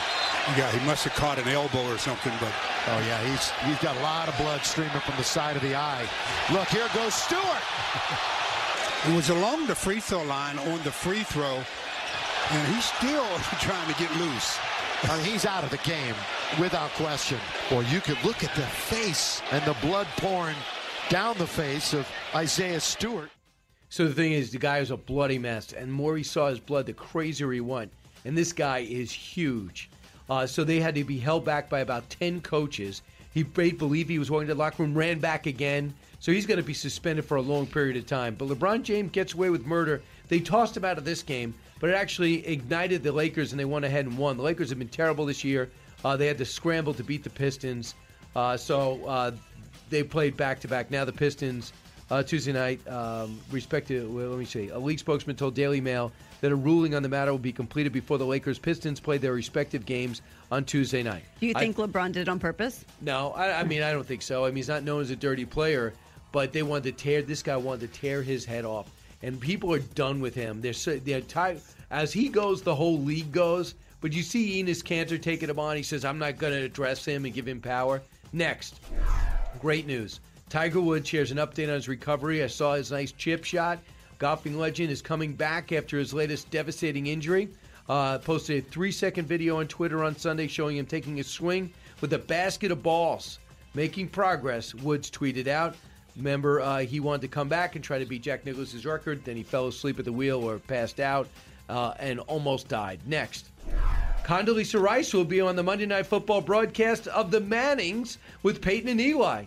He'll be watching the game together with the best, most innovative, basic show in the history of television, sports television, when the Giants play the Bucs. It's going to be a great game. Brady will be playing against Eli Manning's former team, and Condoleezza Rice joining. Remember, she was going to join. She was going to join uh, the uh, the league at some point. She's got a big background. Dad was a football coach. No, I think it's going to be interesting. I, I mean, I'm not a football watcher, but I Will feel you like watch that? I, tonight. uh, If I'm still awake at 10 o'clock tonight, yes, I will watch it. ESPN two. Uh, next, looking in the mirror more often causes overweight people to engage in healthy activities. Good job.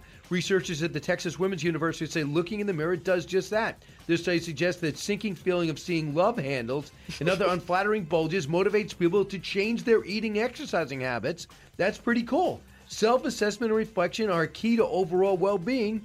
Are that also could hurt self-esteem because people feel hopeless, helpless, right? I'm surprised at this study, but I'm heartened by it. But they might feel helpless, but make like you know, maybe I shouldn't eat that extra donut.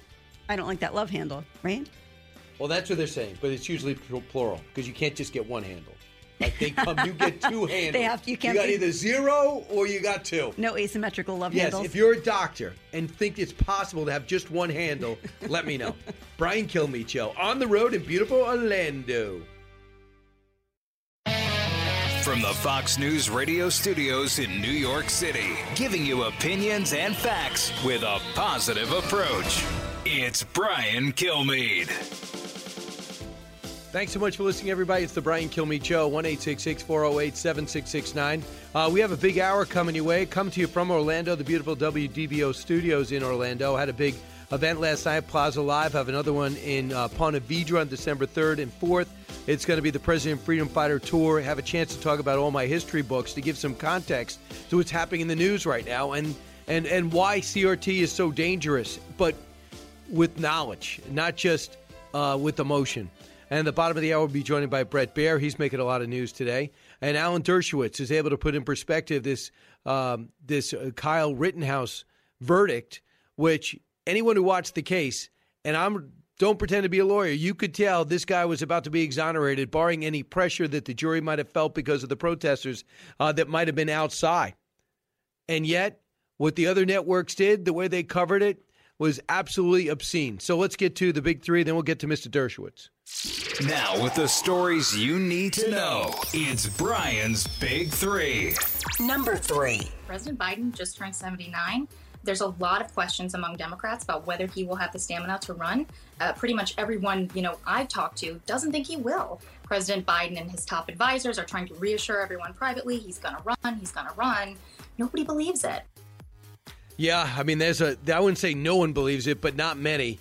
Uh, checking out. More and more Americans are jumping off the moderate Joe Biden bandwagon as evidence mounts that he's not up for the job. As more and more people around the country begin to agree, Republicans, independents, and Democrats, that it's time to turn the page. But to whom? Number two. The first thing that happened was last week, the unvaccinated were locked down. They could not leave their houses without good reason. I couldn't believe it. I mean, the creation of literally a two tier society. Now, the whole country is locked down unless you've got a good reason to leave your house.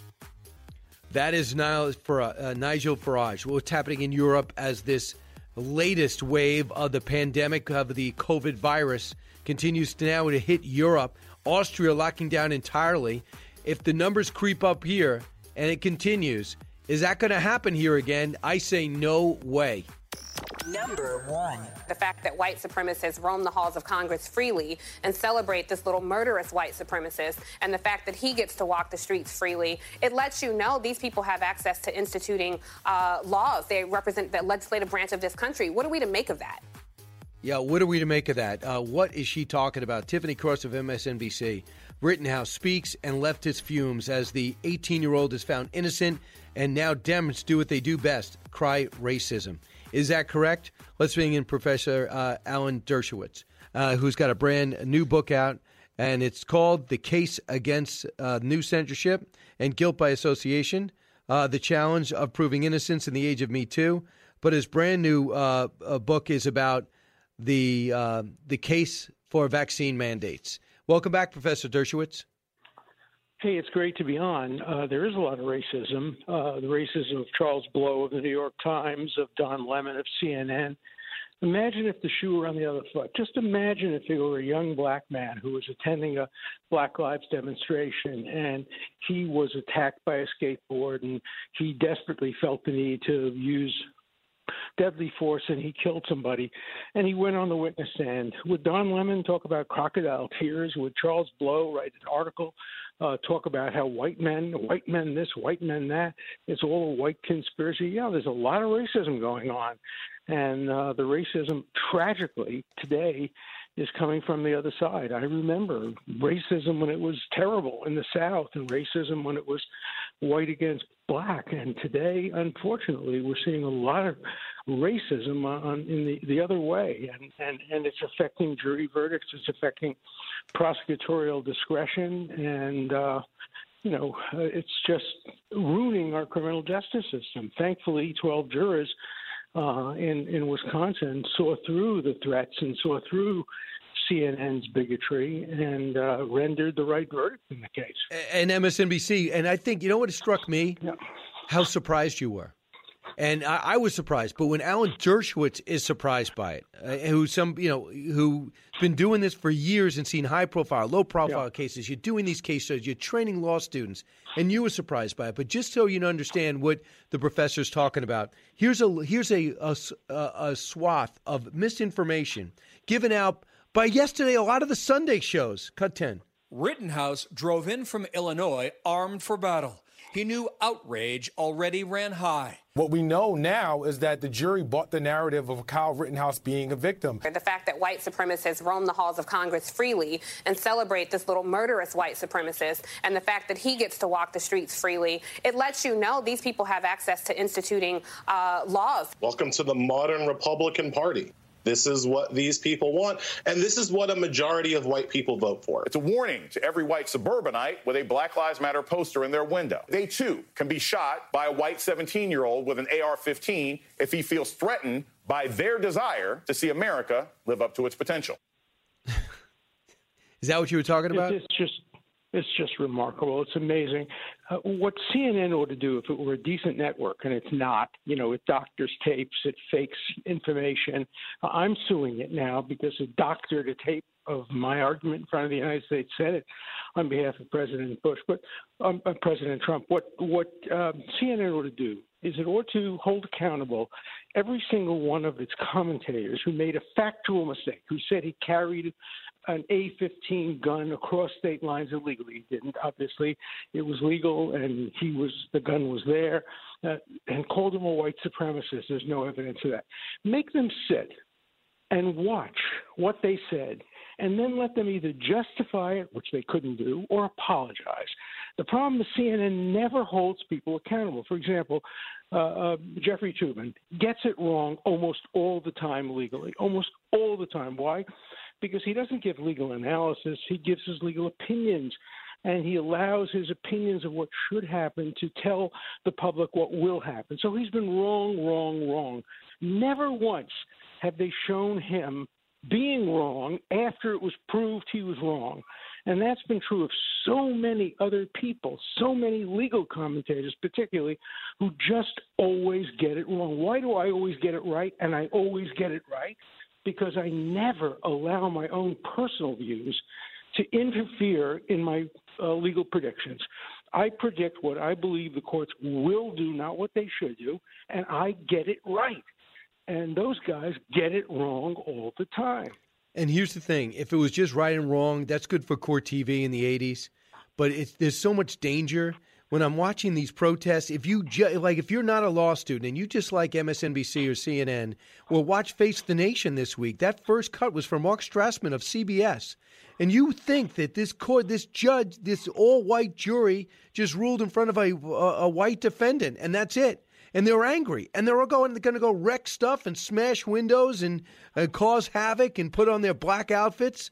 And if they are legitimately exercised by this, that is that is just sacrificing all credibility, and we're paying the price for it because we have to walk these streets. Yeah, well, yesterday in Brooklyn, where I was born, literally just blocks away from where I lived, there was a demonstration against the verdict in the case. That's fine. But who do you think was in front of the demonstration? People carrying Palestinian flags and yelling, Intifada, Intifada, Intifada. It's as if the Jews caused this problem. Every time there's a problem in the world, these bigots blame it on Israel, blame it on the Jews. It doesn't matter what happens. They have a narrative, and their narrative is there's Rittenhouse, and there's this guy, and there's and there's Palestine, and there's Cuba, and there's China. It has all to do together. It's called intersectionality. And you can't be somebody who supports justice unless you also support particular outcomes and cases, and unless you support condemning Israel, and unless you support condemning the United States. It's part of a large narrative, and they won't allow facts to intrude into the narrative. I know like, there's a lot of stuff that you disagree with President Trump on, but one thing I think you liked was the Abraham Accords. and we're not even work on those, and and and uh, you know, and it's one of the. Mo- I, I nominated the people who worked on it with me for the Nobel Peace Prize. That's how important it was, and you Yeah. got to give them credit for that. I- But, you know, but there's been nothing done on it. that- And by re engaging with Iran, begging them to get back into a bad nuclear deal, and now allowing them to enrich uranium, now the Irani, the Israel is going to have to take things into their own hands again, like they always do. By by us siding with Iran tacitly, are we fomenting a war?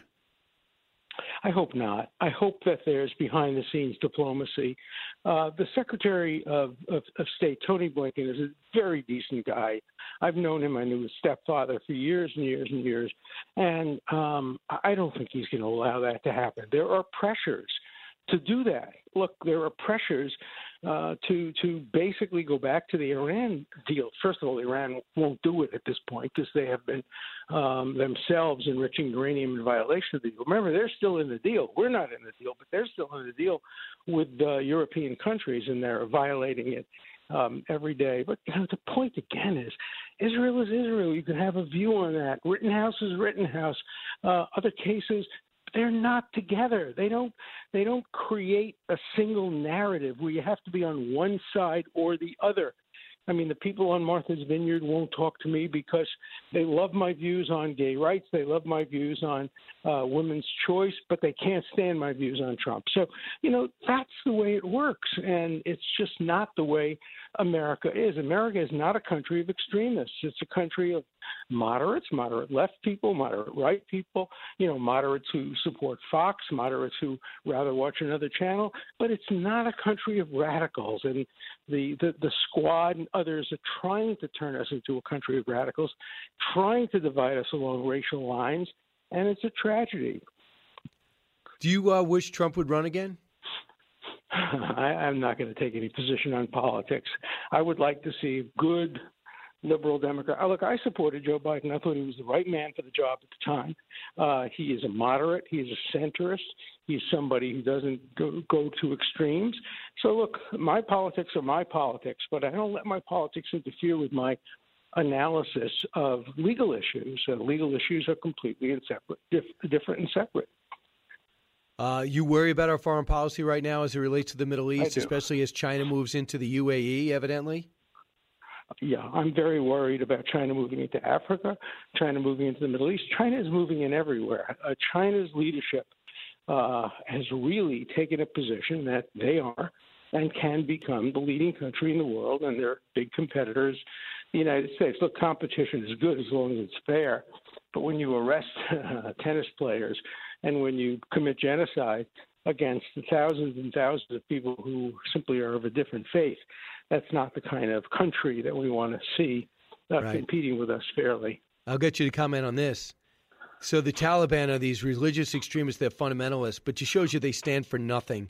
And all these Islamic extremists, because they're still doing deals with China, even though that they've basically put uh, put in concentration camps uh, thousands, if uh, thousands, tens of thousands of Muslims, simply because they're Muslims, harvesting their organs, putting them in labor camps.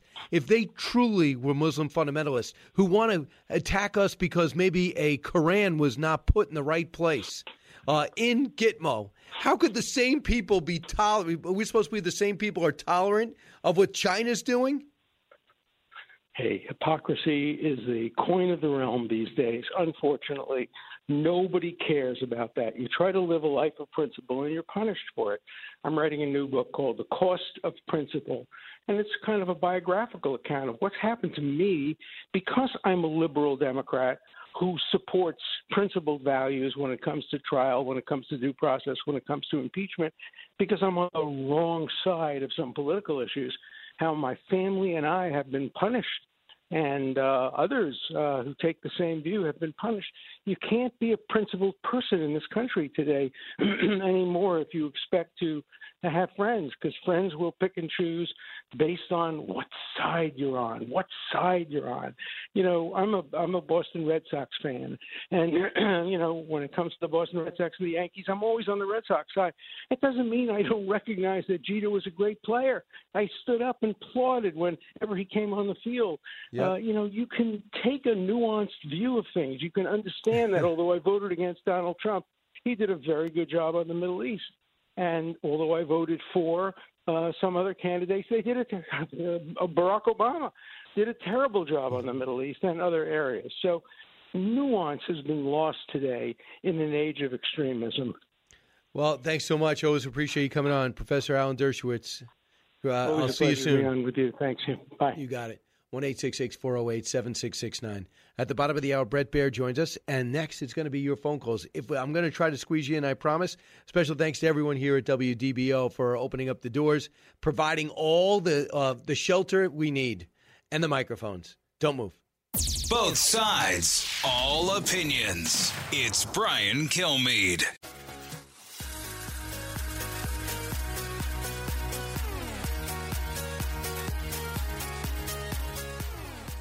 Fastest three hours in radio. You're with Brian Kilmeade. and I just look at his performance. I, Bret, I think what everybody in America has seen over the last 10 months is he's just simply not up to the job. And his administration is not up to the job. They ran based upon uniting the country, bringing greater competence to the White House in their view, and they failed miserably on both. And so I don't buy it. I think he's saying it because he knows that Republicans are gathering momentum. But I quite frankly don't know how Joe Biden running in 2024 would be the least bit intimidating to Republicans. Uh, that was uh, Governor Chris Christie going on every outlet, uh, talking a lot about Trump and a lot about what we're seeing now in politics. Does a great job, uh, I thought, on this week with George Stephanopoulos. I think they know it. Uh, I wish he, I wish he had come here to Fox, but uh, maybe he will if he does not run for president. Uh, let's uh, open up the phones one eight six six four zero eight seven six six nine. Sarah, you're in Illinois. Hey, Sarah. Hey, Brian, thanks so much for letting me come on. No problem. Um, you know, you know, I I hear you pretty regularly talking about how Joe Biden is weak and that he's not up to the job, and I just do you think? play that. I, I, you know, I was not a big fan when he was running for for office, but I've been very impressed. He's he has been working so hard. He's on the go every day, morning to night. He is, uh, you know, you you watch him when he's speaking. He he's not a great speaker. It's true that was never his forte, but he um, he is clear. He is honest, and he is forthright. Is and it- I've been very surprisingly happy Really? with his presidency. And Is I this just opposite need to say day? that. I, I, you know, I appreciate you as a loyal listener, but I could not disagree more. I mean, I don't think he's ever been a bad speaker, and the stutter thing hasn't been a factor since he was in the fifth grade. So that whole thing of him not being able to speak and communicate, that's new. Uh, and move the prompter in. Uh, he squints his way through every speech. Nothing comes natural. He never makes himself available. Nobody puts the lid on the White House quicker than Joe Biden. He goes away every weekend. He had to be pulled out of Camp David when Afghanistan fell apart. Then he raced right back. He's reactionary to every major issue, including now realizing that inflation isn't a Republican idea. It's an American institute. It's an American. It's problematic all across this country, and now he's starting to speak about it. I appreciate you have a point of view. I just I have never heard that. I have never heard people have been surprised by how good Joe Biden is. I mean, and it's not even moderate. Joe Manchin's moderate. He's not moderate. But uh, again, I'm not here for everyone to agree with me. I think it makes a better show when you don't. When we come back, Bret Baier will be with me. I think he agrees that he likes history. His book is doing great, and so is Bret. He'll be with me in a moment.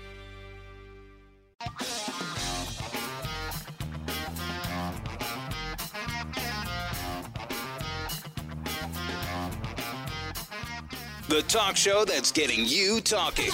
You're with Brian Kilmeade. Typically, in a situation like this, the number two, the vice president, would be the one everybody sort of looks to to take the mantle. But there are a lot of concerns that Kamala Harris just doesn't have what it takes to win uh, nationwide. And so that's why you have people saying, okay, who's going to be the party leader? right now Republicans have a lot of momentum. There's a lot of fear in the Democratic Party about what happens, you know, when Biden steps aside, if he steps aside. And so this jockeying is going to continue, and you'll continue to see the White House sort of bat it back, and people like Pete Buttigieg say, "Oh, nothing to see here," but there's a lot to see there. Rachel Bade of the of Politico talking about what the rumor is that Joe Biden's been so ridiculously out uh, uh, out of his league when it comes to this presidency. His approval ratings have never recovered from Afghanistan. They shouldn't. He left hundreds, if not thousands, of Americans behind and was told the word is in the White House you're not even supposed to bring it up. And now, when you see the cratering economy, you see him coming uh, slowly over to the fact that inflation is not transitory. Now he's going to speak tomorrow.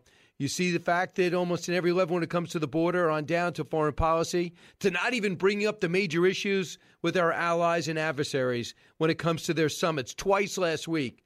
There's a growing sense that he is just not going to be around much longer at the age of 79 uh, as as president. Bret Baier, chief political anchor for Fox News, anchor a special report, and author of the best-selling book uh, to rescue the republic, Ulysses S. Grant, the fragile Union, and the crisis of 1876. Also, no, uh, more news, uh, Bret. Your All Star panel is getting closer. It seems far away, but it's right here. Your All Star panel event in Naples, Florida, benefit Children's National Hospital, February 19th. It's uh, back full uh, full bore. The Carlton Golf Resort in Naples. You can make a donation. You could buy a ticket.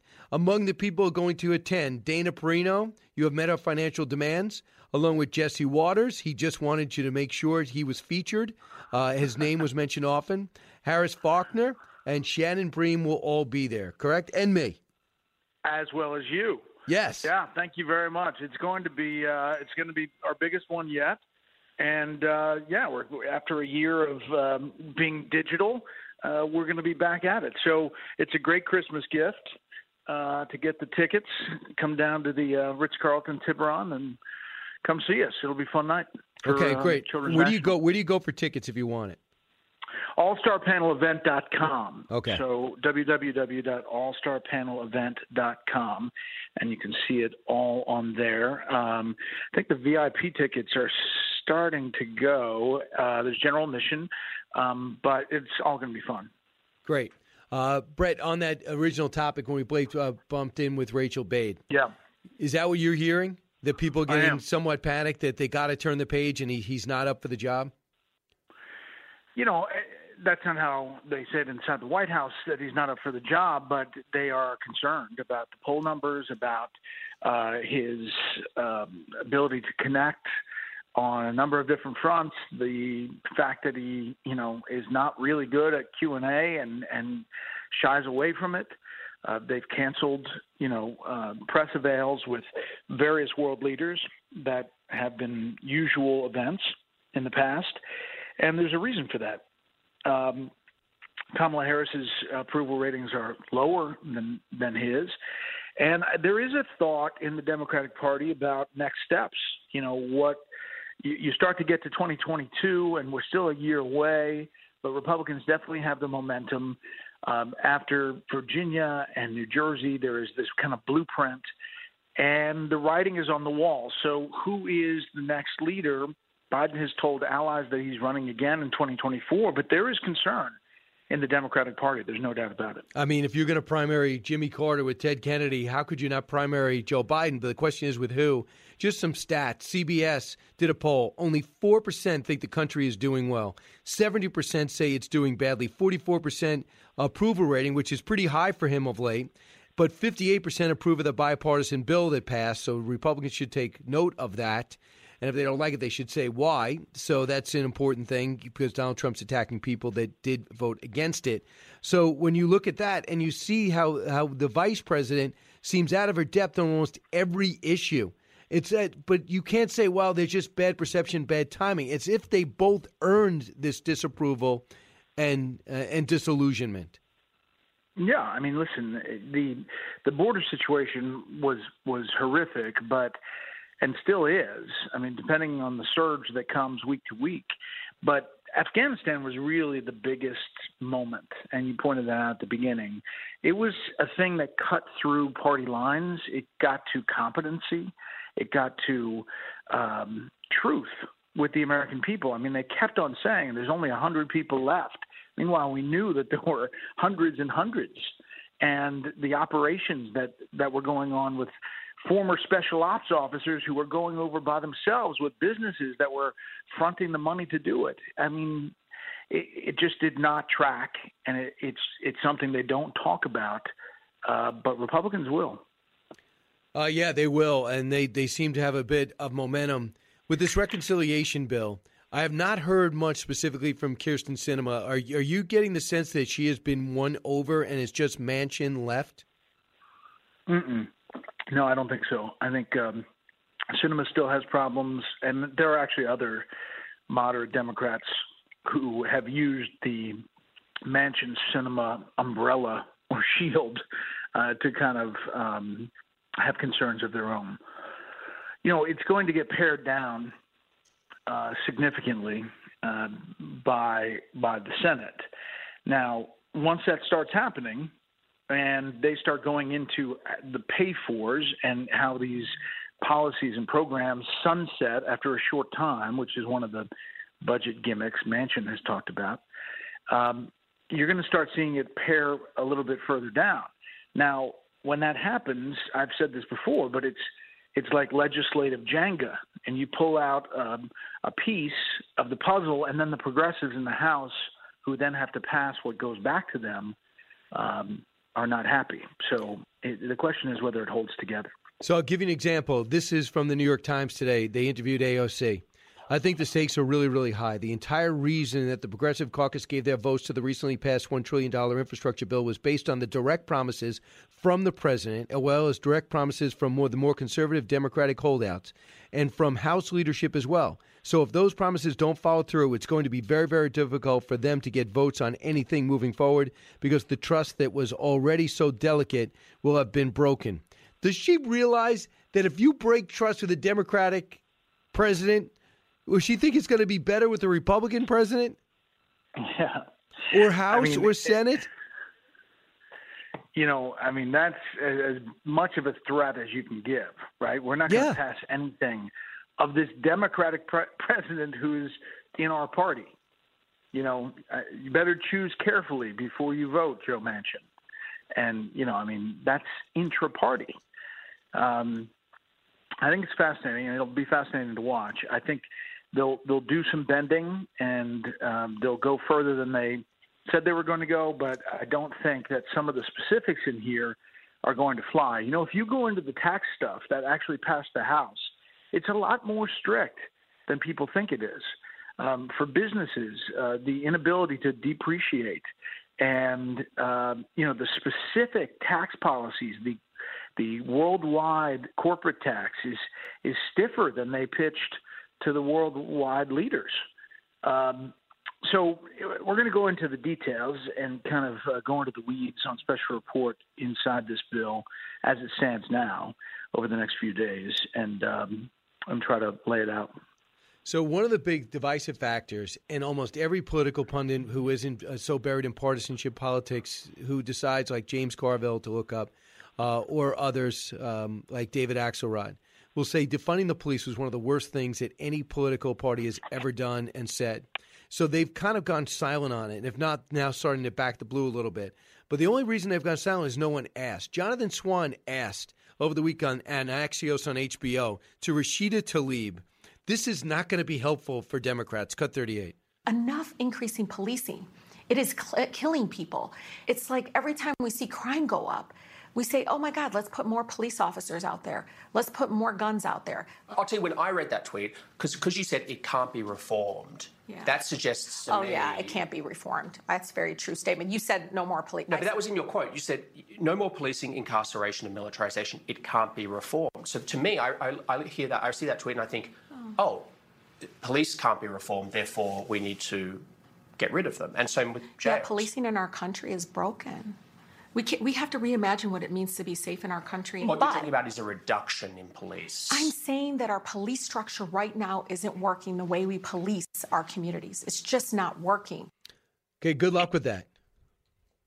I tell you what, this interview, I commend it to people. I think Jonathan does a, a great job. He's well prepared, and uh, this is a really bad interview with representative for her from Representative uh, Tlaib. I think uh, when it, this funding of police, then there's another uh, little stipulation about uh, ending all federal prisons, which she voted for and sponsored that legislation, and then having her defend that is really something, and then getting rid of the filibuster and saying, well, I wouldn't like it if it was ended when it was Republican president and a Republican Senate and Republican House.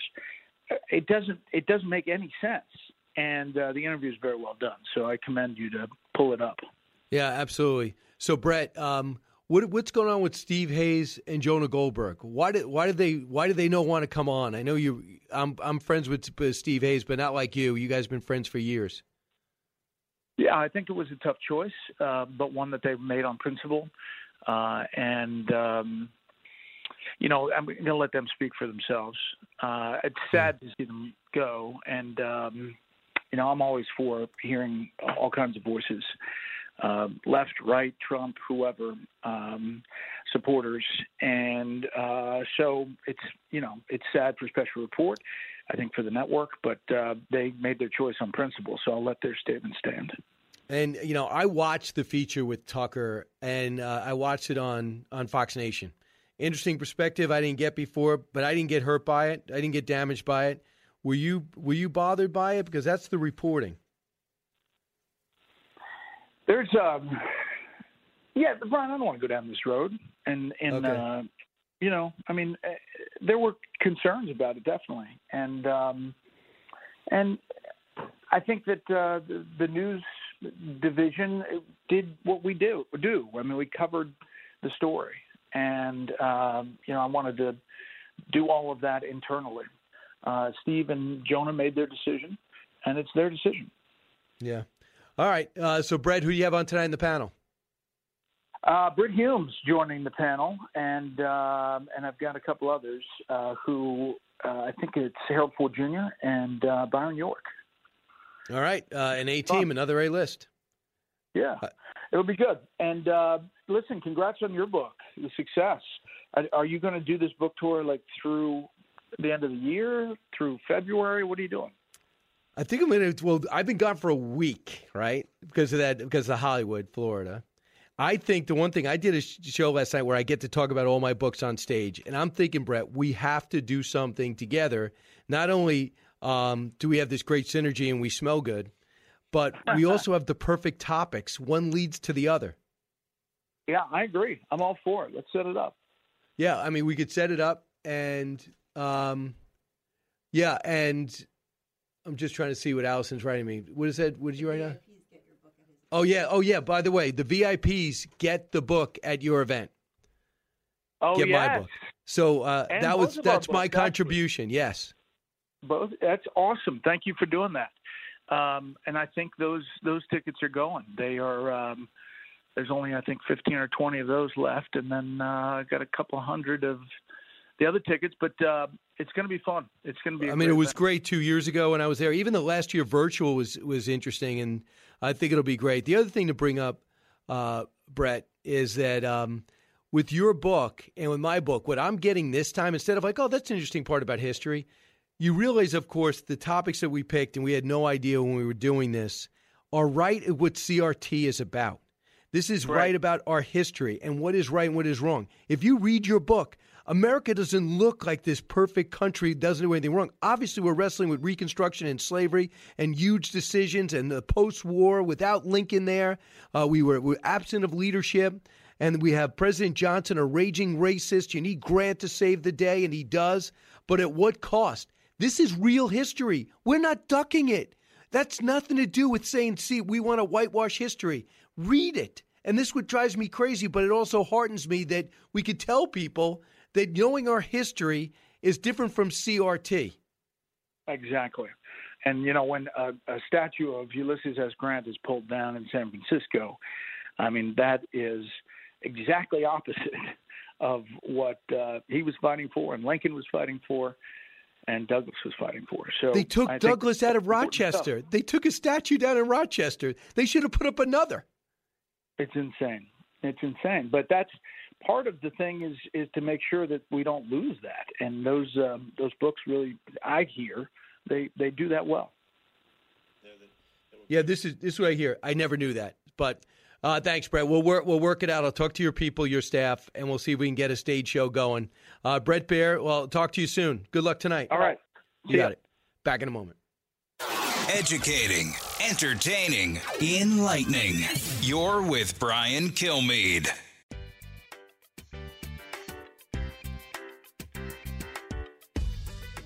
He's so busy, he'll make your head spin. It's Brian Kilmeade.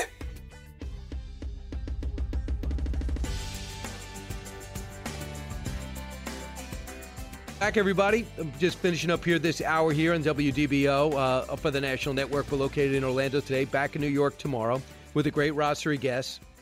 We're supposed to have Enes Kanter maybe Wednesday, probably the bravest athlete. Uh, forget about Kaepernick, takes a knee and then hides.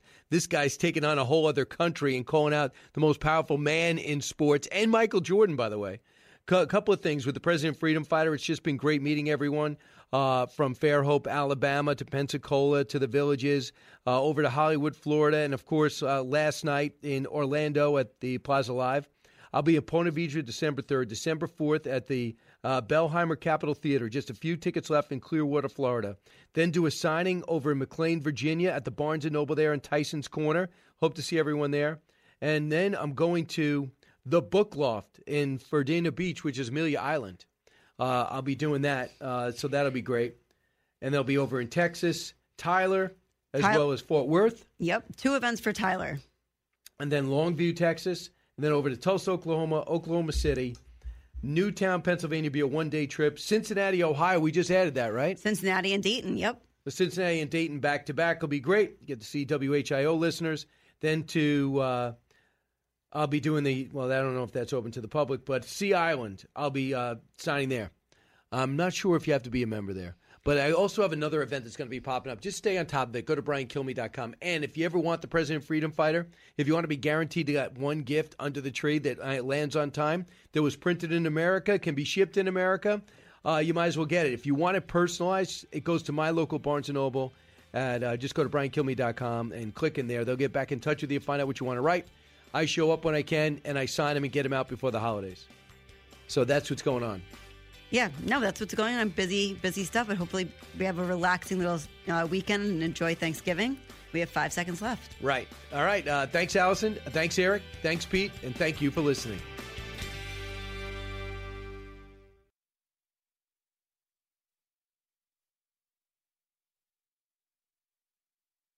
The Will Cain Show is now dropping five episodes a week. Join Fox and Friends weekend host Will Cain as he tackles the latest headlines from his unique perspective, along with thought provoking interviews with leading figures and live calls from viewers and listeners. Listen wherever you download your favorite podcasts. Listen to the show ad free on Fox News Podcast Plus, on Apple Podcast, Amazon Music with your Prime membership, or subscribe wherever you get your podcasts.